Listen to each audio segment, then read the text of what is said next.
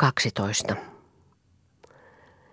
Mutta ei ainoastaan hämärähetkien kuvitelmiin ja satuihin rajoitu Mirtjan ja Ruunarin uudelleen herännyt ihmeellinen lapsuus. Kaikkea se vaatii, mitä lapsuus vaatii. Leikkiä ja lepertelyä, hyvän oman tunnon vallatonta vapautta ja ajatuksetonta aurinkoista iloa. Ja niinpä he leikkivät ja lepertelevät aamusta iltaan, alkaakseen seuraavana aamuna taas uudestaan. Ei kukaan lapsi koko maailmassa osaakaan leikkiä niin suloisesti kuin Mirtia. Ei kellään lapsella koko maailmassa ole niin helisevää naurua ja niin kirkkaan puhtoista silmää. Luonnon mestari petosta on, sanoo Ruunar, että sinä yhä vielä olet lapsi.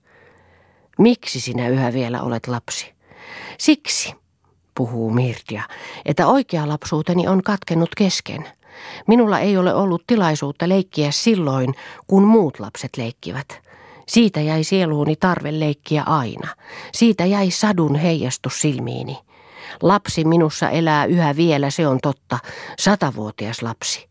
Se tahtoo tulla hyväillyksi ja tuuditetuksi. Se tahtoo löytää äidin silmän, jota se ei milloinkaan ole nähnyt. Tuntea isän tukevan käden, jota se ei muista tunteneensa. Se tahtoo rukoilla tähtiä ja uskoa kukkia sisarikseen. Sinä olet minulle nyt isä ja äiti ja tähti ja kukka. Rakas pikku Mirtja sanoo Ruunar, ja on onnellinen.